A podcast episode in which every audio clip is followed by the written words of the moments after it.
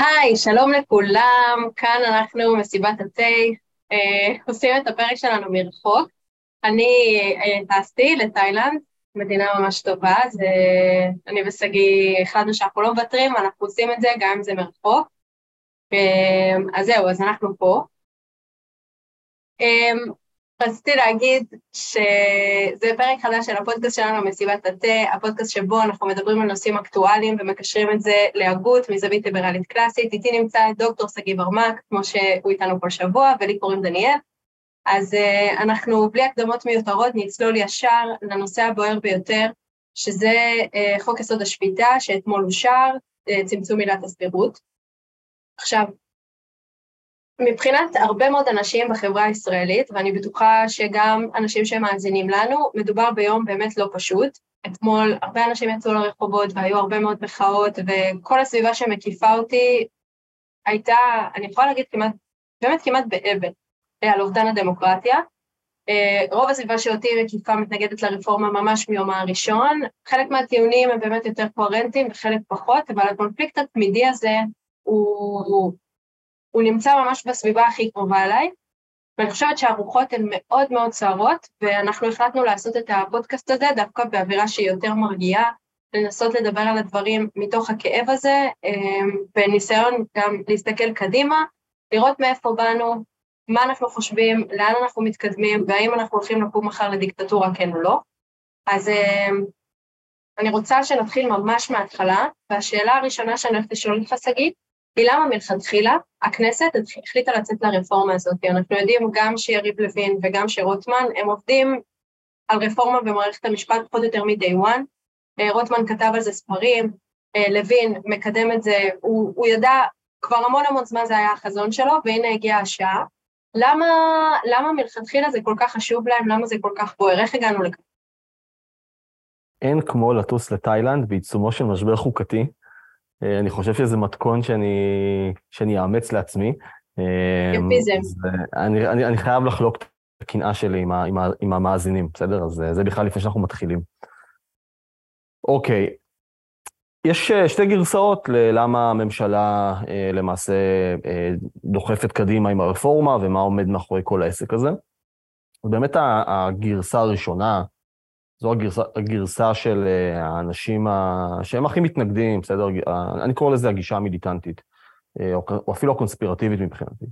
והתפיסה הזאת באה ואומרת שאנחנו רוצים, הממשלה רוצה לשנות אה, את היחסים עם מערכת המשפט מתוך מטרה אחת, והיא למעשה בכדי לכונן בישראל איזושהי כזה רודנות בחסות החוק, מושג שהפך להיות פופולרי עכשיו, או דמוקרטיה חלולה, או במילים אחרות, באמת להעצים את הממשלה אה, בצורה חסרת תקדים, למעשה להכפיף את שאר הרשויות לממשלה, אפילו לבטל את עקרון הפרדת הרשויות, בכדי שכל הגורמים הלא ליברליים, כן, חרדים, ציונות דתית, וואטאבר, יוכלו להגשים את השאיפות הכמוסות שלהם, אז אה, אם זה החרדים, זה לכונן או לקדם איזושהי מדינת הלכה או תיאוקרטיה, ואם זה המתנחלים, זה באמת אה, להבטיח את השליטה הישראלית אה, ביהודה ושומרון, ובאמת כל מחנה ובאמת השאיפות הכמוסות והלא ליברליות שלו. אה, ומפה אנחנו רואים, כן, את, את, את הנשים שמוחות כי הן לא רוצות להיות שפחות, ואת ה, את הקבוצות שמפגינות מול הרבנות, כי לא רוצים מדינת הלכה, וכן הלאה וכן הלאה.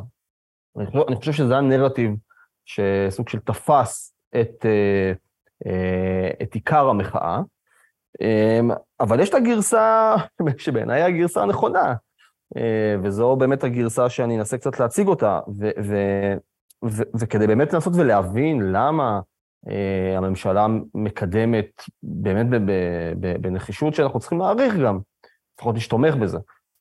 את הרפורמה זה, אה, זה באמת, באמת התמונה הגדולה, והתמונה הגדולה מתחילה מה לעשות, לא היום, ולכן גם קשה להעביר את המסר לציבור, התמונה הגדולה מתחילה אי שם בשנות ה-80, כאשר בית המשפט, אה, בצורה עקבית אך ממושכת, אה, הגדיל למעשה, הגדיל את הכוח והסמכות שלו, ולמעשה הפר לראשונה את עקרון הפרדת הרשויות, כפי שעיקרון זה היה נהוג מימי קום המדינה, והיו לזה הרבה מאוד ביטויים, ביטוי אחד רלוונטי לתיקון חוק היסוד שעבר אתמול, זה באמת הרחבת אותה עילת סבירות, והפיכתה למה שנקרא עילת סבירות איז, איזונית, להבדיל מסבירות כמופרכות כלשהי, הרחבה של זכות העמידה, אה, כלומר, כל, ה, כל המוסד הזה של עותרים ציבוריים שהגיע לחיינו, כל אחד יכול לעתור למעשה היום על כל החלטה מנהלית, אה, וגם על כל אה, אולי אפילו חקיקה של הכנסת.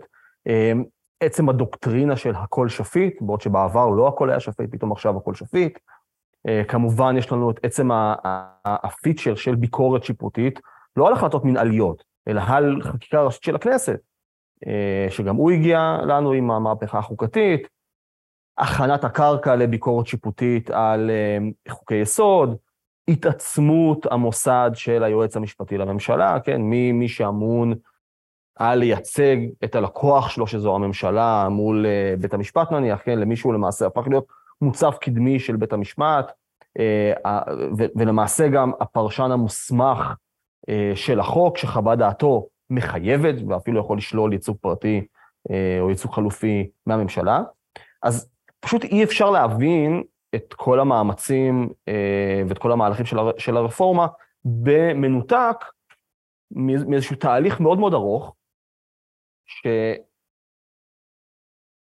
שהוא לא היה בהסכמה רחבה, זה גם, גם חשוב להגיד, כן? זה לא שהציבור הישראלי התכנס יום אחד ובא ואמר, אוקיי, אנחנו השתכנענו ואנחנו רוצים להפסיק להיות דמוקרטיה פרלמנטרית שבה הכנסת תהיה עליונה, אנחנו רוצים לעבור לדגם אה, חוקתי או מעין חוקתי, שמביא את המילה האחרונה, כל ההסדרים החוקתיים שלנו למעשה לבית המשפט העליון. אז יש פה משהו שבוצע ללא הסכמה רחבה, זה היה תהליך איטי ומדורג, אבל אה, אה, ממשי, נוכל לדבר, אם נרצה, גם על האחריות שמוטלת על הכנסת, כן? שלא אה, הייתה שם לדחוף אה, את, ה, אה, את המהלכים האלה. וחשוב גם להדגיש שכל המאמצים לשינוי, עד הממשלה הזאת, עד הרוב הנוכחי, למעשה נתק, נתקלו בכתף קרה ובשלילה מאוד מאוד נחרצת. כשאנשים, לצורך העניין, כן, לצורך הדיון, הרבה יותר מתונים מאנשים שמובילים נניח את הממשלה הזאת, הצביעו על הבעייתיות וקראו לתקן או לעצור או למתן את התהליכים שאנחנו הולכים לקראתם, הם שוב פשוט נתקלו בשלילה מוחלטת. אני רק מזכיר שבממשלת הרוטציה, האנשים, אגב, האנשים שהזכרתי אותם, כן, שהתכוונתי אליהם, כמובן, נדבר על יעקב נאמן, על רות גביזון, על דניאל פרידמן, כן, אה, כל האנשים האלה פשוט אה, התעלמו מהם לחלוטין, גילי ספיר בזמנו גם. ולכן כשאנחנו, אה, ואני אגיד, מה שרציתי להגיד, זה באמת גם בממשלת הרוטציה שהייתה, המינוי הראשון של בני גנץ, היום מר ממלכתיות, כן? אה, האיש שלכאורה הוא הסמן השפוי במחאה, בני גנץ, המינוי הראשון שלו, היה למנות את אבי ניסנקורן לתפקיד אה, שר המשפטים, וניסנקורן לא הביא אה, להזיז עיפרון. אז כלומר, השמאל והמרכז הפוליטי לאורך השנים פשוט אתרגו את המערכת, מנעו כל שינוי, ולו הכי קטן, בהסדרים בין הרשויות. היום לימין יש רוב, אז הימין הבין שאם לא עכשיו, אם לא עכשיו, זה פשוט לא יקרה אף פעם. אז אפשר לדבר על הסכמות רחבות, וזה מאוד מאוד נחמד. מי לא רוצה הסכמות רחבות? כולם, כולם רוצים הסכמות רחבות, כן? אבל דה פקטו המשמעות של הסכמות רחבות זה אפס הסכמות, או שינויים שהם נורא נורא מצחיקים. נוכל אחרי זה לדבר קצת, כאילו, על אה, אה, למה למעשה, אני אגיד את זה הפוך, אוקיי? אנחנו יודעים לטקטיקה של מדיניות של אף שעל בעטיפה של שיח של הסכמות רחבות. אז זה סוג של בוא נבוא ונדבר, אבל בחדרי חדרים אנחנו לא נוותר על הדברים הכי חשובים לנו. והדברים שהכי חשובים לנו, כן, הם הדברים שמבטיחים את עליונות בית המשפט בשיטה שלנו, ועם זה הימין לא יכול להשלים. העניין הוא ש... חושבת, המתנגדים יבואו ויגידו, אוקיי, אבל בממשלה, מה שהיא מקדמת, אין בה איזונים ובלמים, ואם אנחנו, אם נבלום את כוחו של בית המשפט, אז הכנסת יכולה להעביר באמת כל חוק שעולה על רוחה, פחות או יותר, ואז הם גם יגידו באמת בצדק, שהנה, אנחנו גם רואים איך לאורך שנים הציבור החילוני מממן את הציבור החרדי, והציבור החרדי כנראה ימשיך להיות רוב בממשלות ימין, הנה היום, אנחנו, היום הוגשה הצעת חוק על אה, חוק יסוד לימוד תורה או משהו כזה, שבאמת בטיימינג כאילו פשוט הזוי, ו, ו, והכנסת פשוט מקדמת ערכים שהם לא ליברליים. אז הדרך היחידה שלנו לשמור על ישראל דמוקרטיה ליברלית היא, היא לשמר את כוחו של בית המשפט. ובסוף גם, גם אתה וגם אני, אני חושבת, מאמינים בדמוקרטיה וחושבים שהדרך הנכונה היא שלטון דמוקרטי או לפחות הפחות גרועה, כן? אמ, אז מה, מה תוכל לומר אולי לאותם אנשים שבאמת חרדים מזה שישראל לא הולכת להפסיק להיות דמוקרטיה? מה אפשר להגיד כדי דווקא להרגיע אותם? אוקיי, אז בואו נתחיל שנייה מאיזונים ובלמים והפרדת רשויות, ואז באמת נעבור לה, אולי לחלק השני של ליברליזם וישראל ליברלי. קודם כל, אני חושב שהמחאה הזאת אה, הראתה באופן נורא מוצלח עד כמה הממשלות בישראל הן אה, נורא חלשות בסוף. תחשבי על זה. יש רוב פרלמנטרי לימין, יש 64 מנדטים. עקרונית, הם יכולים להעביר מה שהם רוצים, כמה שהם רוצים, באיזה קצב, באיזה קצב שהם רוצים. והנה, מה אנחנו למעשה רואים? אנחנו רואים שבגלל מחאה אזרחית נורא נורא נורא חזקה, עוצמתית, אולי אה, הכי חזקה שהייתה פה אי פעם, אוקיי? אה, הממשלה מתגאה, היא מתגאה בכך שהצליחה להעביר את הסעיף הכי בנאלי, הכי לא חשוב, שיעשה את הכי פחות השפעה, אה, מכל הרפורמה הנורא נורא יומרנית שאיתה הגיעה, כן? זאת אומרת, מה בסוף, אני כמצביע ימין, שתומך ברפורמה, מה בסוף יש לי ביד? נכון לכרגע יש לי את צמצום עילת הסבירות, שזה מגוחך. כלומר, כבר עכשיו, כבר עכשיו, הקואליציה, כן, הקואליציה הכי ימנית שהייתה פה אי פעם, כן, הודיעה שא', פסקת ההתגברות ירדה מהפרק, שתיים, שירד מהפרק כל ההצעה, כל ההצעות המקוריות, שלמעשה אפשרו אה, אה, לקואליציה למנות לפחות שתי שופטים מטעמה, כן? אה, ו, ו, וגם עכשיו, אה, בדיוק אתמול אמרו לי, הבנתי את זה, כן? ש, ש, שגם חוק, חוק היועמ"ש שתכננו להעביר, גם הוא ירד מהפרק. אז אם שואלת אותי שוב, כמי שמצדד ברפורמה, אני לחלוטין תומך בקיומה של פסקת התגברות. אני מכנה את זה אה, אה, ואני לוקח, אני, אני שאלתי את זה מג'וני גרין, כן, שהוא עומד פה בראש הפורום למשפט וחירות, אני מכנה אותה כפש, כ, כפסקת התעקשות.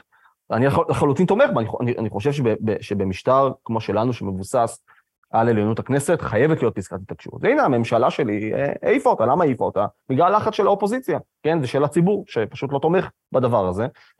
לחלוטין אני חושב שאנחנו יכולים אה, אה, לחיות עם מציאות שבה קואליציה ממנה לפחות שתי, שופ, שתי שופטים אה, אה, מטעמה, כי קואליציות מתחלפות כל הזמן, אנחנו לאט לאט באמת נקבל איזשהו גיוון בבית המשפט. כל עוד אנחנו מבטיחים שהקואליציה לבדה לא יכולה, א', לפטר שופטים, ב', אה, להרחיב את בית המשפט, ג', להתערב בחוות דעת שיפוטיות, כל עוד שלושת הדברים הללו מובטחים, כל עוד הקואליציה לבדה לא יכולה לעשות את זה, עצמאות בית המשפט אה, נשמרת, ועדיין הדבר הזה, ירד מעל הפרק. אז אני, אני בא ואני אומר, עוד פעם, המחאה היא ההוכחה הטובה ביותר לעד כמה ממשלות בישראל הן מאוד מאוד מאוד מוגבלות. אני אפילו אגיד, אגיד יותר מזה, אה, בחודש מרץ, כשגלנט התפטר, היה ברור לממשלה שאין לה, אין לה 64 קולות להעביר את הרפורמה במתכונת הנוכחית שלה. אני אגיד אבל יותר מזה. כולם מדברים על עיקרון הפרדת הרשויות, עיקרון הפרדת הרשויות, וזה עיקרון סופר חשוב, אנחנו צריכים לעמוד עליו. אבל אני, אני, אני הצבעתי על זה כבר, שהשימוש, עושים במונח הזה שימוש רשלני מאוד. בואי שנייה נדבר על עקרון הפרדת הרשויות, ממש בצורה הכי בנאלית וטקסטבוקית של העיקרון הזה. אוקיי, אז עיקרון הפרדת הרשויות מדבר שהרשויות השונות יהיו מופרדות זו מזו. מעולה. אז נשאל את עצמנו, מי הרשות שצריכה להעביר חוקים, להעביר חקיקה? והתשובה היא הרשות המחוקקת, זה התפקיד שלה, כן? היא אמונה על אה, העברה של חוקים. מי הרשות שאמורה לבצע, לקדם מדיניות ציבורית? והתשובה היא, זו הממשלה, היא הרשות המבצעת, היא אמורה לא, לקדם מדיניות. דרך אחת שבאמצעותה יכולה לקדם מדיניות, זה באמת להוביל חקיקה בכנסת. כן? להוביל חקיקה דרך הפרלמנט, ובאמת, בשיטה שלנו, ממשלות מובילות, הן מובילות את הפרלמנט. אה, לא אחת ולא, ולא שתיים. ועכשיו נשאל את עצמנו, מה התפקיד של הרשות השופטת על פי עקרון הפרדת הרשויות? מה התפקיד שלה לפי העיקרון הזה? והתשובה היא שהתפקיד שלה הוא ליישב סכסוכים, ליישב סכסוכים בין אזרחים, או בין האזרח לבין רשויות השלטון, ליישב, ליישב סכסוכים, שימי לב, בהתאם ללשון החוק ולתקדימי הפסיקה, בצורה שהיא נטולת פניות. כלומר, אנחנו יכולים לבוא ולומר שעיקרון הפרדת הרשויות נשמר כל עוד לא הרשות המבצעת ולא הרשות המחוקקת מתערבת, פוגעת או מסכלת באיזושהי צורה את הפונקציה הזו, את הפונקציה של יישוב סכסוכים בין אזרחים או בין האזרחים לבין השלטון, בצורה שהיא נטולת פניות, בהתאם, בהתאם ללשון החוק, חוק שכמו שאמרנו, לפי עקרון הפרדת הרשויות, הרשות שאמונה על החוק היא הרשות המחוקקת. מה שקרה אצלנו, בסוג שהוא, אני לא יודע, או בלבול, או, אה, אה, לא יודע, אני אולי אפילו מכנה את זה איזושהי הונאה אינטלקטואלית, בסדר? מה שקרה אצלנו, זה ששכנעו אנשים שאם בית המשפט לא יכול לפסול חקיקה של הכנסת, לא מתקיים עקרון הפרדת הרשויות. עכשיו, קודם כל זה, זה פשוט לא נכון, כן? כי יכולה להיות דמוקרטיה עם הפרדת רשויות מבלי שאנחנו מעניקים לבית המשפט את הפיצ'ר של uh, judicial review, של ביקורת שיפוטית. אין שום בעיה ישראל הייתה דמוקרטיה בדיוק כזאתי עד המהפכה החוקתית uh, בשנות ה-90. אני אגיד אפילו יותר מזה, למעשה אנחנו יכולים לטעון שעקרון הפרדת הרשויות נפגע מאוד מאוד קשה, כאשר אנחנו מביאים לבית המשפט שהתפקיד שלו הוא ליישב סכסוכים בהתאם לחוק. כשאנחנו מכניסים אותו לפעולת החקיקה, למעשה אנחנו הופכים אותו לסוג של בית שני, כן, בית לורדים, כמו שאמר אחד, ה, אה, אה, אחד המשפטנים לא, אה, לא מזמן, פה אנחנו פוגעים קשות בהפרדת הרשויות. למעשה, אני אטען שמה שהמהפכה החוקתית חוללה, זו פגיעה מאוד מאוד קשה בעקרון הפרדת הרשויות. ונכון להבין את הרפורמה המשפטית עכשיו, כניסיון בדיוק להגן על אותה הפרדת הרשויות, כן, מקורית שהתקיימה בישראל. עכשיו, הציבור הישראלי, עקרונית, יכול להחליט, הוא יכול להחליט, כמו הציבור האמריקאי, שהוא רוצה שלבית המשפט תהיה הפונקציה הזאתי, כן, של לבקר חקיקה ראשית של הכנסת. שוב, זה לא הכרחי לדמוקרטיה, לא חייב את זה, אבל הציבור בהחלט יכול להסכים לעשות את, לעשות את, אה, אה, את הדבר הזה. אבל כדי שזה יקרה, צריך ללכת לציבור. כלומר, הציבור, או בצורה ישירה, או דרך הנבחרים שלו, צריך לאמץ איזושהי חוקה, והחוקה הזאת צריכה להגדיר בצורה מאוד מאוד מדוקדקת ומפורטת, איך בית המשפט יכול או צריך לבצע ביקורת שיפוטית על חקיקה, מה הוא לא יכול לעשות, איך הוא יכול לעשות את זה, מה מותר לו, מה אסור לו. מה שלא יכול לקרות, מה שלא יכול להיות, כן, זה שפשוט בית המשפט מחליט שיש לו את הסמכות הזאת, והוא מסדיר את עצמו בהפעלת הסמכות הזאת, והוא גם מחליט בכוחות עצמו ועל דעת עצמו, שהוא יכול לקיים את זה לא רק על uh, חקיקה רגילה, אלא גם על חוקי יסוד. הרי מה, מה יש עכשיו? Uh, התיקון לחוק יסוד השפיטה שעבר אתמול, כבר עכשיו הוגשו עתירות לבית המשפט במטרה לפסול את הדבר הזה, כן? איך בית המשפט בדיוק יכול לבקר את חוקי היסוד עצמם? הרי בית המשפט מבקר חקיקה רגילה בהסתמך על פסקת הגבלה, שמופיעה בחוק יסוד כבוד האדם וחירותו. כלומר, בית, אהרון ברק, בית המשפט העליון, בא ואמר, תקשיבו, למעשה אנחנו מבינים שיש מעמד נורמטיבי עליון לחוקי היסוד, ובהסתמך על חוקי היסוד, וספציפית על פסקת ההגבלה, אנחנו מבצעים ביקורת חוקתית. עקרונית, המחוקק יכול היה לבוא ולהגיד, תקשיבו, אני מבטל את פסקת ההגבלה. ניסיתי את זה, לא אהבתי את זה, אני מבטל, אני שולל לחלוטין מבית המשפט את היכולת לקיים, ביקור, אה, אה, אה, לקיים ביקורת חוקתית. מי שהיה טוען שבכך עקרון הפרדת הרשויות הופר, הוא פשוט, הוא פשוט טועה. שוב, עקרון הפרדת הרשויות לא מדבר על זה. עקרון הפרדת הרשויות מדבר על זה שבית המשפט הוא הרשות האמונה על יישובם של סכסוכים, וחשוב שאותם סכסוכים יבוצעו בצורה שהיא נטולת פניות, כלומר, כאשר פוליטיקאים משפיעים על אותו יישוב סכסוכים, בצורה, בצורה כזאת או אחרת, הם לחלוטין פוגעים, באות, פוגעים באותו עיקרון. אבל כל עוד הדבר הזה נשמר, אי אפשר לטעון שהייתה איזושהי פגיעה בעיקרון הפרדת הרשויות. אבל בואי בוא באמת נדבר אולי על השאלה של הליברליזם, כן? של נכון, הרי, הרי בסוף יבואו ויגידו, תשמע, שגיא, אולי, אולי אתה צודק מבחינה תיאורטית או משהו כזה, אבל בסוף אנחנו רוצים מדינה ליברלית, ואם מה שמקדם את הליברליזם שלי זה סוג של תפלץ חוקתי שקיים בישראל, שבו בית המשפט, נכון, זה עקום, יגידו לי ככה, כן, סטייל כזה, מני מרקו. אתה צודק, זה עקום, זה תפלץ חוקתי, אבל בוא, הם כמונו, הם נראים כמונו, הם חושבים כמונו, הם מאמינים כמונו, הם חכמים יותר, הם משכילים יותר, הם נאורים יותר, הם ליברליים יותר, בטח בהשפעה לחברי הכנסת שלנו, ולכן החיים שלי הם לא קורס במשפט חוקתי או בתורת המדינה, ולכן מן הסתם שאני אהיה בצד של, בצד של בית המשפט. קודם כל, אני, אני איפשהו מעריך מאוד את, את, את הטיעון הזה, כי זה טיעון אמיתי.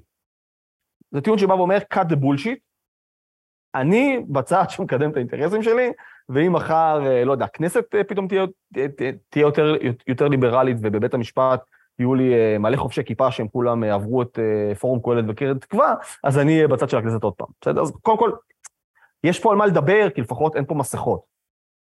הבעיה היא, הבעיה האמיתית היא, שאי אפשר לכפות על הציבור ליברליזם. אני ליברל, את ליברלית, אני מניח שרוב המאזינים שלנו הם ליברליים. כולנו בעד חירויות הפרט, חופש מרבי ליחיד. סביר להניח שאני יותר ליברל באמת מ-99% מהמאזינים שלי. ועדיין, אי אפשר לכפות ליברליזם על הציבור מסיבה אחת מאוד מאוד מעצבנת, אך פשוטה. אנחנו חיים בחברה שהיא הטרוגנית. החברה היא הטרוגנית מבחינה אתנית, היא הטרוגנית מבחינה דתית, היא הטרוגנית, היא הטרוגנית מבחינה חברתית, מבחינה תרבותית. אנשים לא מסכימים על השקפות עולם. וכשאנשים לא, מש... לא מסכימים אחד עם השני על הדברים הכי בסיסיים שיש, יש רק שתי דרכים להכריע במחלוקות שצצות ביניהם. דרך אחת היא דרך האלימות. לצורך העניין, אני בעד שתחרי... ש... שנמנה אותי כטירן אה, או כמלך, ואני אשפוט על פי צו מצפוני, אה, זו אופציה אחת. האמת זה רעיון ממש לא רע. כן, אבל... אני בגדול די בעד. אני, אני צריך מלכה, אז כאילו נוכל לעשות את זה ביחד. אה, אז אה, זו אופציה. אה, אופציה שנייה, אבל זה לבוא ולהגיד, תקשיבו, יש מוסד כזה, יש מוסד כזה, שנקרא פרלמנט, והפרלמנט הזה הוא מוסד מאוד מעניין. למה הוא מוסד מאוד מעניין? כי הוא ייצוגי, והוא יחסי. וכשאתה מגיע לפרלמנט, אתה מקבל במיניאטורי את כל הגוונים השונים של החברה הישראלית. יש לך נציגים ערבים, ויש לך נציגים חרדים, ויש לך נציגים של ציונות דתית, ויש לך, אה, ויש, לך, ויש לך נציגים של מפלגה שהיא לאומית ומסורתית יותר, ויש לך נציגים חילונים, ויש לך נציגים השמאלנים, ויש לך המון המון נציגים. וכל הנציגים של כל אותם זרמים וקבוצות של החברה מתכנסים במקום אחד, ובמקום האחד הזה מצופה מהם, מה לעשות? להתדיין אחד עם השני. להתדיין, להגיע לפשרות, לנסות לחתור להסכמים, לתת משהו אחד כדי לקבל משהו אחר. אז זו הדרך הדמוקרטית לקדם, כן, את עתידה של מדינת ישראל. כשאנחנו לוקחים את השאלות החשובות מהמוסד הזה, ומעבירים את השאלות האלה למועצת חכמים, שלא נבחרת על ידי הציבור, היא לא אחראית כלפי הציבור, אין לה את הכלים ואין לה את האחריות, היא לא, לא תישא באחריות, כן, על ההחלטות שלה. וסתם במקרה אנחנו, אנחנו, אנחנו בעדה, כי עכשיו, ברוב רגעי כזה, אה, יש שם את השופטים שאנחנו אוהבים, זו לא דרך לקדם את השינויים הממשיים אה, בחברה הישראלית. ולכן אני אומר, הדרך לליברליזם היא דרך מאוד מאוד מאוד קשה, אה, והליברלים לא יצליחו לקדם את מה שהם מאמינים בו אם הם לא יתנחלו בלבבות של האנשים, ואם לא תהיה להם מנהיגות פרלמנטרית אה, אמיתית ואמיצה, אמיצה, שתהיה גם ערה למה שהיא לא יכולה לקבל ומה שהיא כן יכולה לקבל. ואני רק רוצה לסיים עם איזושהי נקודה אחת, בסדר? ואז כי גם ככה הארכתי כבר בדברים. מדינת ישראל היא מדינה יהודית ודמוקרטית. אלה הם שני אבני, ה... אבני היסוד שלנו. היא לא מדינה יהודית, דמוקרטית וליברלית כמו שאני רוצה שהיא תהיה. במילים אחרות, מדינת ישראל היא מדינה יהודית, היא הבית הלאומי של העם היהודי, זאת תכלית, אם נאמץ פה את השפה האריסטוטלית, זאת תכלית של המדינה הזאת, כן? המקום היחיד בפלנטה שבו העם היהודי הוא ריבון על עצמו. בסדר? והיא דמוקרטית, שיטת המשטר שלה היא דמוקרטיה. הדמוקרטיה הזאת יכולה להוליד הרבה מאוד דברים. אני מקווה שהדמוקרטיה שלנו תוליד ליברליזם, שנהיה כמה שיותר דמוקרט, דמוקרטיה ליברלית. אבל לא, שוב, בגלל שלא כולם מסכימים על, על, על, על הליברליזם שלי, לא כולם מסכימים על איזה חירויות וזכויות צריכות להיות לנו. לא כולם מסכימים על זה. האם ליהודים יש את הזכות להתפלל בהר הבית? אין הסכמה. האם לסטודנטים יהודיים יש את הזכות הליברלית להניף דגלי דאעש באוניברסיטה? אין על זה הסכמה. האם אזרחי ישראל צריכים ליהנות מזכויות חברתיות? אין על זה הסכמה. אין הסכמה על הרבה מאוד שאלות של חירויות וזכויות. ואנחנו מכריעים בקונפליקטים האלה, איפה? בפרלמנט. ולכן יהודית ודמוקרטית, והליברלים צריכים להבין את זה. זה חוזר לציטוט האהוב עליי מפדרליסט, על זה שהחירות היא לפלגנות כמו שהאוויר לאש, ורק בגלל, ש... בגלל שהאוויר הוא, הוא גורם לזה שיהיה עוד אש, זה לא אומר שאנחנו צריכים לבטל את האוויר, רק בגלל, כי הוא חיוני בעצם לכל חי, כך גם החירות, היא חיונית לקיום האנושי שלנו, אבל אנחנו לא יכולים לבטל אותה רק בגלל שהיא יוצרת פלגנות. אני חושבת שהאמירה הזאת יש בה גם משהו משחרר, כי אתה מבין שיש אנשים שפשוט לא מסכימים איתך על הדברים הכי בסיסיים שמגדירים אותנו כבני אנוש, וזה בסדר גמור, אלה החיים, כי ככל שנהיה חופשיים יותר וככל שנמשיך לחיות בחיים של חירות, אנחנו לנצח לא נסכים על דברים, וזה בסדר, ואני חושבת שזאת האמירה הכי מרגיעה שיכולה להיות, כי אנחנו לנצח לא נסכים, ואם אנחנו עכשיו רבים על משהו אחד, מחר נריב על משהו אחר. זה לא אומר שישראל צריכה להיות פחות דמוקרטית בגלל זה, או זה לא אומר, אני חושבת, שאני צריכה למנוע מהממשלה הנבחרת על ידי רוב הציבור לקדם מדיניות, בגלל שזה לא תואם את הערכים שלי. כי באותה נשימה זה יכול להיות הפוך, כמו שגם דיברנו בפרקים קודמים על מה קורה בארצות הברית, כן? ששם הסיטואציה הפוכה לחלוטין. אז, אז אני חושבת שזו באמת האמירה הכי מרגיעה שיכולה להיות. אני אגיד גם ואני... ש, ש, שאנחנו תמיד צריכים לזכור שנקודת הייחוס, או, או אני אגיד ככה, הקו האדום באמת הזכויות הפוליטיות שלנו. כלומר, כדי, אז אמרתי, אמרתי שמדינת ישראל היא מדינה יהודית ודמוקרטית, כדי שהמדינה תהיה דמוקרטית, היא חייבת להבטיח שורה שלמה של חירויות אזרחיות ופוליטיות. וזה זה, זה מבחינתי סוג של היהרג ובל יעבור. כלומר, כדי שנוכל להגיד שאנחנו דמוקרטים, צריכים להתקיים תנאים מסוימים. למשל, כן, חופש הדיבור והדיון. כל צעד ממשלתי שהמטרה שלו הוא לפגוע בחופש הביטוי וההתדיינות, הוא צעד, הוא צעד אנטי-דמוקרטי, ש, ש, ש, שתגובת נגד סופר חריפה תהיה מוצדקת. כל צעד של השלטון לפגוע בחופש של האופוזיציה, כן? הוא צעד מסוכן שצריך להתנגד לו. כל צעד של השלטון שיפגע בחופש להתארגן בחופשיות, צריך לצאת נגדו. כל צעד של השלטון שיכול אה, אה, אה, לפגוע בזכות הקניין במובן, במובן של אנחנו נפגע בקניין שמשרת, ש, שמשרת את המתנגדים שלנו או את האופוזיציה שלנו, או שעושים בו שימוש כדי אה, להחליף אותנו, הוא צעד מסוכן שאנחנו צריכים לצאת נגדו. אז אה, לכן אני אומר, יש איזשהו רף בסיסי מסוים, כן, של דמוקרטיה, שאסור לאף אחד לפגוע בו, וגם הרפורמה המשפטית לא פוגעת בו. זה בדיוק העניין, אם נסתכל על זה, היא לא פוגעת בדבר הזה, וכמו שאת אמרת, זה שעכשיו ממשלה נבחרת מקדם, מקדמת מדיניות שאנחנו לא אוהבים אותה, שוב, אין דטרמיניזם דמוקרטי. כן? אנחנו צריכים לשכנע את הציבור שזו ממשלה רעה, ואנחנו צריכים להחליף אותה. הנושא הבא ש... שאני רוצה לדבר איתך עליו הוא הוא משהו שאני כן חושבת שהוא מסוכן, כן? שזה הקריאות של הסרבנות והאי ציות אזרחי.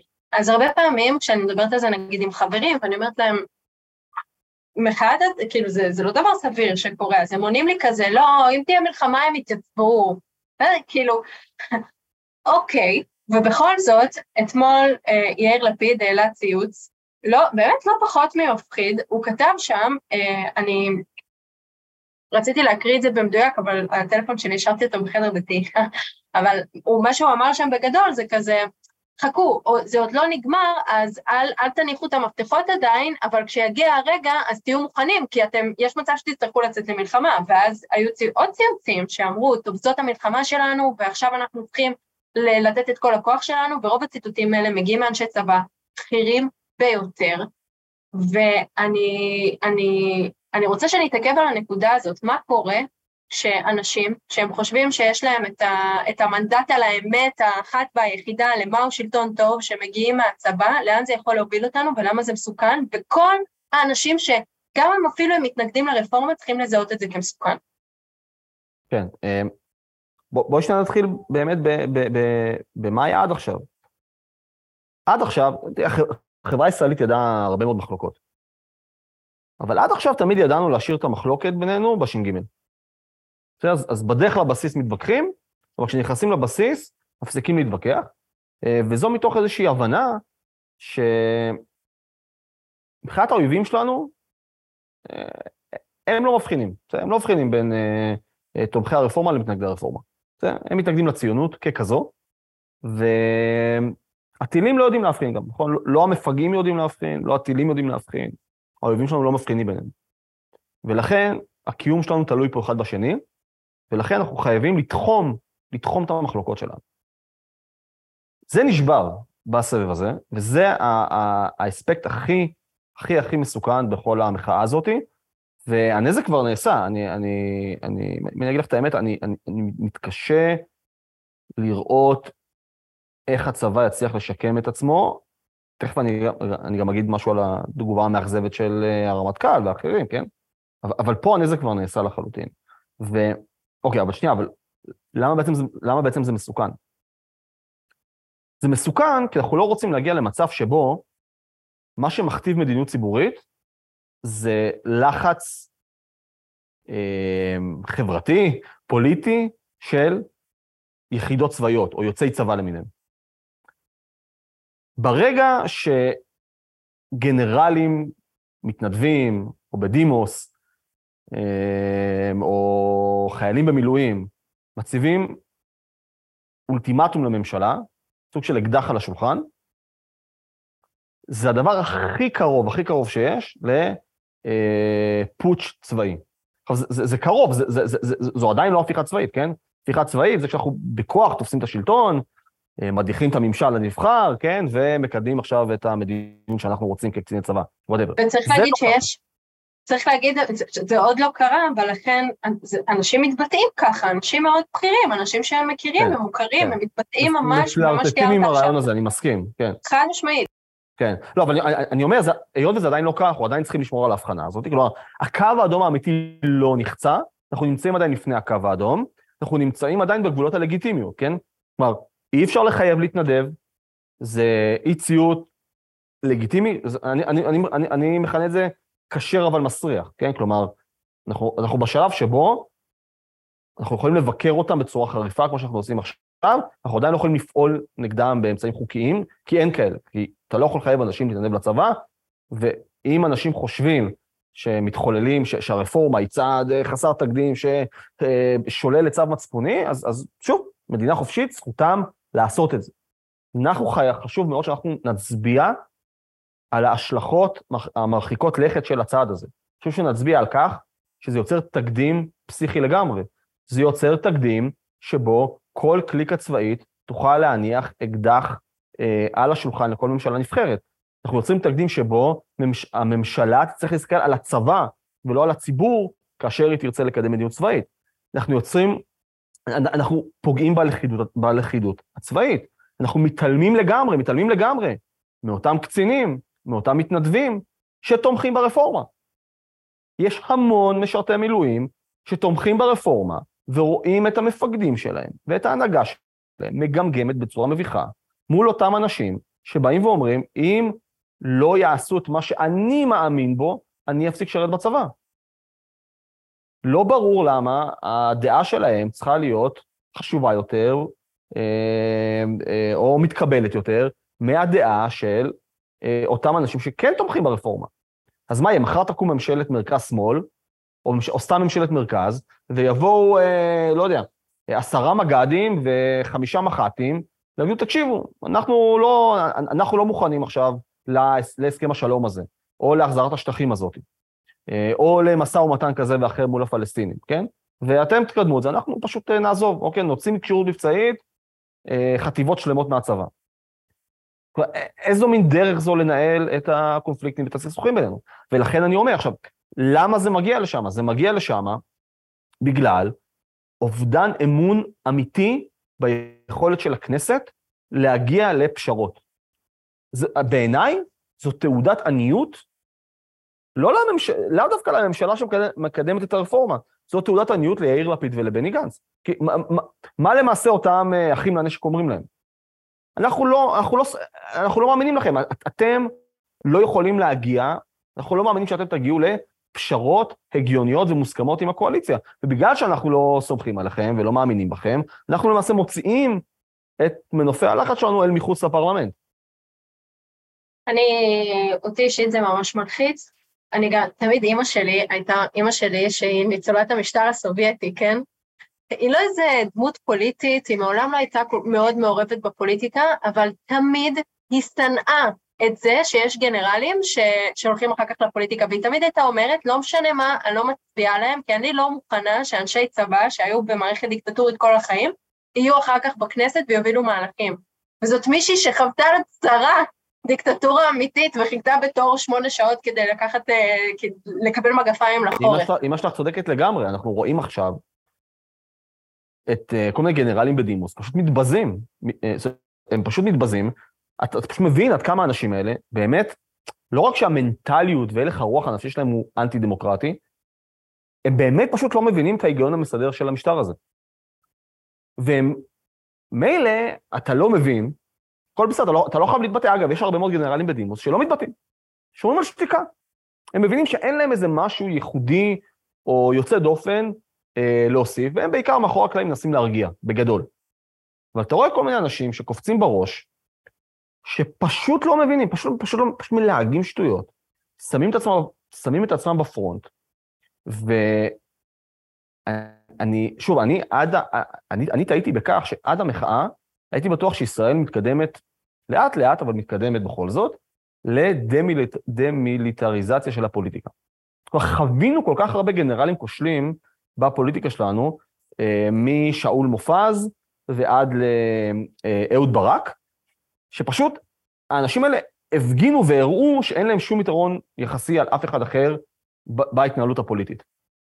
ואז מה שאנחנו, מה שאנחנו רואים עכשיו, זה שהגנרלים מנסים לחזור לקדמת הבמה, כן, בין אם זה דרך תנועת המחאה עצמה, כאילו סוג של האחים לנשק, כן, שהיא אחת מהקבוצות המובילות של המחאה, דרך באמת, שוב, אהוד ברק ודן חלוץ והנדב ארגמנים למיניהם, אה, ואחרים, ש... אה, אה, את כל האישו עכשיו, כן, ואפילו קוראים למשבר חוקתי, כשברור לחלוטין שפשוט קלולסים מוחלטים, פשוט, אתה, אתה פשוט שומע אותם, אתה פשוט אומר, בואנה, האנשים האלה לא מבינים את האלף-בית של הדמוקרטיה הפרלמנטרית באופן כללי, ובטח, ובטח לא שלנו, והם האנשים שנותנים את הטון. Uh, אני רוצה, כאילו, בהמשך לזה, אני גם רוצה לשאול אותך, יש איזו התמסכנות כזאת קצת בימין, שכל הזמן אומרים, מה, כל הכסף אצל מובילי המחאה, ו...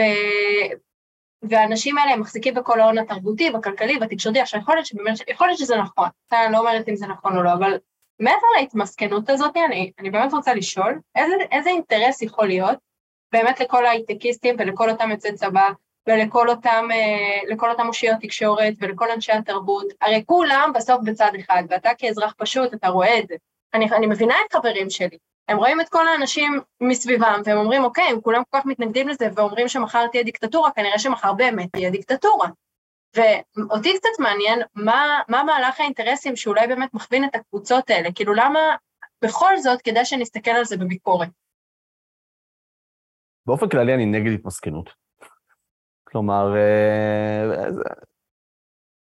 לאנשים יש כוח שהוא לא פוליטי, הכוח הזה יכול להיות תרבותי, הוא יכול להיות כלכלי, הוא יכול להיות אחר, אה, וזה בסדר שהם יעשו בו שימוש, וזה בסדר שאנחנו נבקר אותם. אז אה, אם עסק מסוים כמו ביג מחליט שהוא, whatever, לא יודע, יוצא לשביתה, זכותו, מדינה לא צריכה להתערב, הכל בסדר, מדינה חופשית, אבל זה גם זכותנו כצרכנים לא לקנות אצלו יותר. ולכן אני חושב ש... נקרא לזה ככה, אה, מחנה הימין, בסדר? אה, מחזיק בהרבה יותר עוצמה, עוצמה ממה שנדמה לו.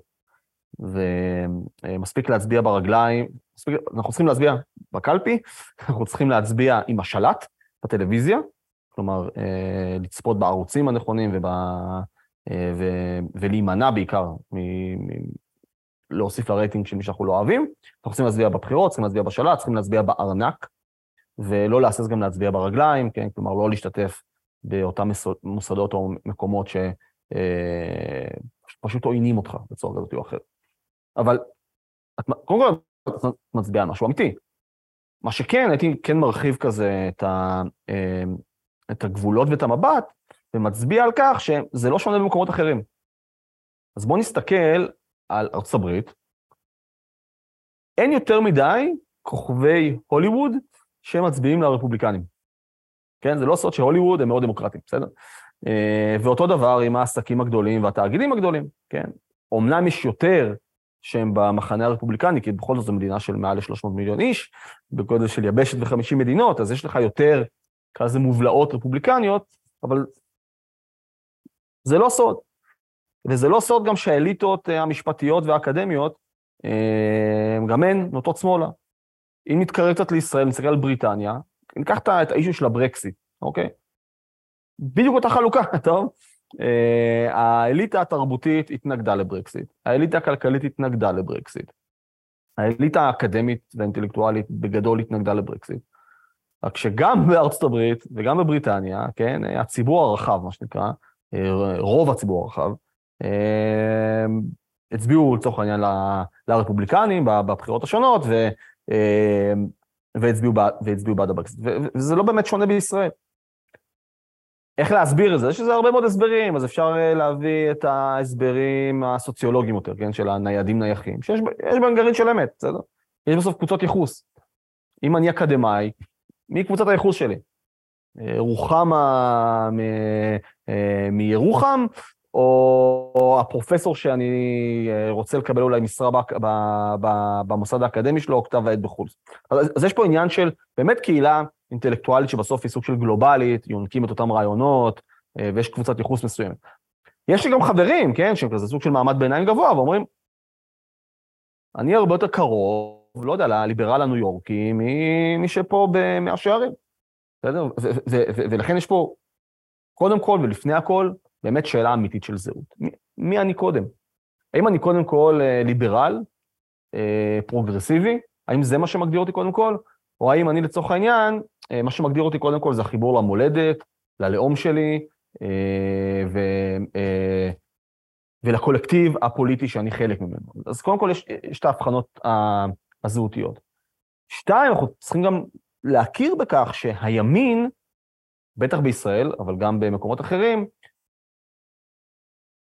הקדיש הרבה יותר מדי משאבים, זמן וכוח לאפיקים שהם לא אה, אקדמיים ותרבותיים ואינטלקטואליים. אז הימין הישראלי בפרט מצא לנכון באמת לתפוס גבעות. טוב? אה, לפני שהוא אה, מצא לנכון להקים חלופות, חלופות בעיתונות, חלופות בתקשורת, חלופות באקדמיה וכן הלאה. שמה שאנחנו עדים לו בישראל בשנים האחרונות זה באמת סוג של ניסיון להציע חלופה גם בהיבטים האינטלקטואליים האלה. אני חושב שאנחנו נראה גם יותר אנשי עסקים ובעלי הון שיבואו ויגידו, בעצם אנחנו חושבים שיש משהו בטענות הימניות האלה, ולכן אנחנו ימנים בצורה מאוד מופגנת. שוב, בארצות הברית זה, זה, זה קיים, זה חזק, כנ"ל גם, כנ"ל גם בבריטניה, ואנחנו לחלוטין נקרא את זה גם, אה, גם בארץ. ושאלה אחרונה, ועם זה אנחנו נסיים. אני מקווה שבאמת הפרק הזה היה מרגיע ברמה מסוימת. אבל השאלה האחרונה היא לכל אותם אנשים שבאמת, אני חושבת, משלמים ממש מחירים נפשיים במה שקורה. אתה צופה בחדשות ובאמת אין לך שום דרך לחשוב שמחר יהיה באמת בסדר. אה, זה חלק, זה חלק מהאינטרסים שהם מקדמים, דיברנו על זה כרגע, זה חלק גם מהמודל הכלכלי שלהם, של כל ערוצי החדשות. הבוקר אה, התפרסמו כל העיתונים, כן, עם, אה, עם שער שחור, שקנו אותם מחאת הייטקיסטים. זה לא כי כולם חושבים שהכל הולך להיות שחור, אלא כי יש אנשים שבסוף קנו את המודעה הזאת. אז כן, הייתי רוצה, אולי שתנסה להגיד איזה המלצות יש לך לאנשים שחיים את חיי היום שלהם ואולי לא רוצים לשלם מחיר אה, נפשי כבד, או הם, מאיזה עוד מקורות מידע הם יכולים לצרוך את הידע שלהם כדי באמת לקבל תמונת מצב רחבה. אוקיי, okay, אז אני, אה, אני אגיד ככה, אני, אני אגיד ככה, קודם כל מי שמחפש אה, שלווה נפשית, אני ממליץ על אסקפיזם. אה, בסדר, אז כאילו, מי שבאמת רוצה שקט נפשי, כאילו, שיפתח את האיכויות הסטואיות שלו ויטוס אה, בדחיפות אה, גדולה יותר לתאילנד. מי שבכל זאת רוצה להיות אזרח, אזרח מעורב ופעיל, אני, אני מציע לו באמת לברור בקפידה את האנשים שמהם הוא רוצה לצרוך את המידע. עכשיו, אנחנו חיים בעולם של אה, טוויטר וטלגרם וכל מיני כאלה, ואתה יכול לעשות fine-tuning למקורות שמהם אתה צורך את המידע שלך. אמ, אז אני, אני, אני אמליץ פה באמת אה, על, אה, על כמה אנשים ספציפיים שאני חושב שהם הגונים, הם הגונים, והם מהווים מקורות הם, הם מאוזנים יחסית לצרוך את החדשות. אז למשל, אני, אני מאוד מאוד אוהב לשמוע מה יש לישי שנרב להגיד על דברים, או כמובן לעמית סגל, בסדר? אה, אני חושב שמקור ראשון, לא רק כי אני מפרסם, שם אה, מדי פעם, אני חושב שמקור ראשון באופן כללי, מבין העיתונים, אתה יכול למצוא בו הכל מהכל, ואתה יכול למצוא בו באמת אה, דעות ו, ו, ונימוקים אינטליגנטיים ומאוזנים ב, באופן יחסי. אבל אני, אני, אני, אני כן חושב אבל שבלמטה של כל זה, אנחנו צריכים להיות ערים לעובדה מאוד מאוד בסיסית, ואם נהיה ערים לעובדה הזאת, יהיה לנו הרבה יותר קל לחסן את עצמנו נפשית. העולם הישן, או האידיאל של תקשורת אובייקטיבית, נטולת פניות, שאין לה רצון משל עצמה, אלא היא, התפקיד שלה הוא לתווך את המציאות בצורה הגונה, מיודעת ומאוזנת לציבור, האידיאל הזה מת. אפשר להתווכח על אם הוא אי פעם מתקיים, אבל הוא לא קיים, בסדר? אנחנו עדיין יכולים לדרוש את זה מהעיתונים השונים, כן?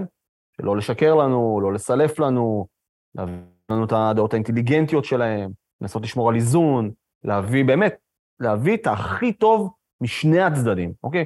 תנו לי את המוחות הכי מחודדים משני הצדדים, תעשירו אותי כאזרח, אוקיי?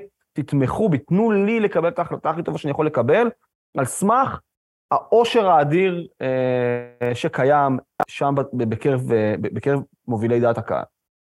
שוב, אנחנו יכולים לדרוש את זה, אבל זה לא מתקיים. ברגע שאנחנו נבין שרוב ערוצי התקשורת, והם עושים את זה היום במופגן, הם לא מסתירים את זה. רוב כלי התקשורת שלנו הם שחקנים פוליטיים פעילים על מלא, יש להם אג'נדה, הם מקדמים את האג'נדה הזאת, הם מנסים, הם לא מעוניינים בפייר פליי, אוקיי? הם מאמינים במשהו והם ידחפו לכם את המשהו שהם מאמינים בו במלוא העוצמה שעומדת לרשותם. וכאמור, מבחינתי זה לגיטימי לגמרי. כל עוד הדברים הם על השולחן, כן? כשכלכליסט או דה מרקר אה, באו ואמרו, אנחנו נגד המחאה, נקודה. טוב, אני אישית הצטערתי על זה, כן? כי עוד, עוד, עוד איכשהו שפטתי אותם כיחסית כלי תקשורת שקצת מתיימרים לאובייקטיביות ואיזושהי אה, אה, מקצוענות, אוקיי? אבל ברגע שהם אמרו את זה, אז הבנתי, הבנתי מה הסחורה. ומהרגע שאני מבין מה הסחורה, אני יכול עכשיו לא לצרוך אותם יותר, אוקיי? ומי שחושב כמוהם יכול כן לצרוך אותם. ולכן החירות, חירות התקשורת, זה בדיוק הריבוי של הרבה מאוד כלי תקשורת כאלה, בסדר? אז קחי למשל את הפודקאסט שלנו, אוקיי, אנחנו לא אובייקטיביים. אנחנו מציגים פה איזושהי עמדה מסוימת, וזה בסדר, ו- ו- ויש אותנו, ויש, ו- ו- ויש אחרים, אבל חלק באמת מה- מהשלווה הנפשית זה להכיר בכך, בסדר? להכיר בכך שאנשים שונים יגידו לך דברים שונים, שלכולם יש אג'נדה, ואתה בסוף צריך להיות מספיק חכם כדי למצוא את אותם מובילי דעה שהם אמינים יחסית, אה, ואתה יכול לסמוך עליהם. אני, אני, אני כן רוצה אבל לסיים בנקודה אחת. אה, אני רוצה לפרגן כאילו לאתר מידע. טוב, שפייסבוק מחקו להם את, ה, אה, את הדף שלהם עם כל התוכן שלהם. אני חושב שנניח מידע, אה, מי שייסד את מידע הוא דוקטור רן ברץ, באמת הוא אולי הכלי הראשון, או אחד מהמשמעות, מהמשמעותיים ביותר, שניסה להציג, ומנסה עדיין להציג חלופה אינטלקטואלית שמגיעה מצד ימין. ולכן אני, אני קורא, קורא למאזינים שלנו, אה, חד משמעית, א' כל תעשו מנוי ותתמכו בהם. כמו שאמרתי, אנחנו מצביעים לא רק בבחירות, אה, גם, אלא גם עם השלט וגם עם הארנק שלנו, ולכן תצביעו למידה, ותתמכו באותן פלטפורמות אה, שמציגות חלופה אינטלקטואלית כלשהי. תודה רבה על הטיפ הפרקטי והחשוב הזה, ובכלל על כל הסדר שעשית לנו, לי זה מאוד עזר, אני מקווה שזה באמת יעזור להרבה אנשים, וכאמור, מחר נקום בבוקר עדיין לדמוקרטיה, הכל יהיה בסדר. המדינה לא נחרבה, באמת, באמת, באמת, תירגעו, תירגעו משני הצדדים. ממקום, בדיוק, בסדר. ממקום, ממקום בסדר, טוב, ממקום אמיתי. הכל ממשיך, אפשר לשנות הכל. Uh, השוק הפוליטי הוא, הוא שוק, הוא שוק פוליטי, ויש ערך יצירתי פוליטי, והכל בסדר. שום דבר לא נגמר ו, ו, ו, ושום דבר לא הוחרב פה. נכון, וגם חשוב לזכור שזה, שזה שאנחנו מנהלים את השיח הזה, זה בדיוק חלק מהדברים שמגדירים את הדמוקרטיה שאנחנו, ודה-לגיטימציה לדעות אחרות משלנו, אין לו דרך טובה להתמודד עם הדבר הזה, אז אני, אנחנו מזמינים אתכם גם לשלוח לנו שאלות, דברים שהייתם רוצים שנתייחס אליהם ולא התייחסנו אליהם, או דברים שהייתם רוצים שנבהיר ולא הבהרנו. אנחנו כאן אה, לרשותכם, אנחנו מתייחסים מאוד ברצינות להערות שעולות ולדברים שאתם מבקשים שנדבר עליהם. אה, זה חשוב לנו ממש ממש, אז תמשיכו לעשות את זה ותמשיכו לכתוב לנו. אה, אני שוב אזכיר שההרשמה לתוכניות שלנו עדיין פתוחה. התוכנית של אה, שגיא, אדם סמית, היא נסגרת להרשמה ממש בשבועיים הקרובים, אז מי שעדיין לא הגיש מועמדות מוזמן. ושתדעו שגם יש לנו אתר קורסים, שזה ככה עוד, עוד דרך לדעת דברים על העולם, יש לנו שם קורס שלם שנקרא משפט ודמוקרטיה, שבו אנחנו מסבירים ממש לעומק איך הגענו למצב הזה, אה, ועוד הרבה קורסים רבים וטובים אחרים. זהו, אז אה, תודה רבה לכל המאזינים, וניפגש, אה, וניפגש בפעם הבאה. אני עדיין אהיה בתאילנד. ביי. ביי, תהני דניאל. תודה. וקאט.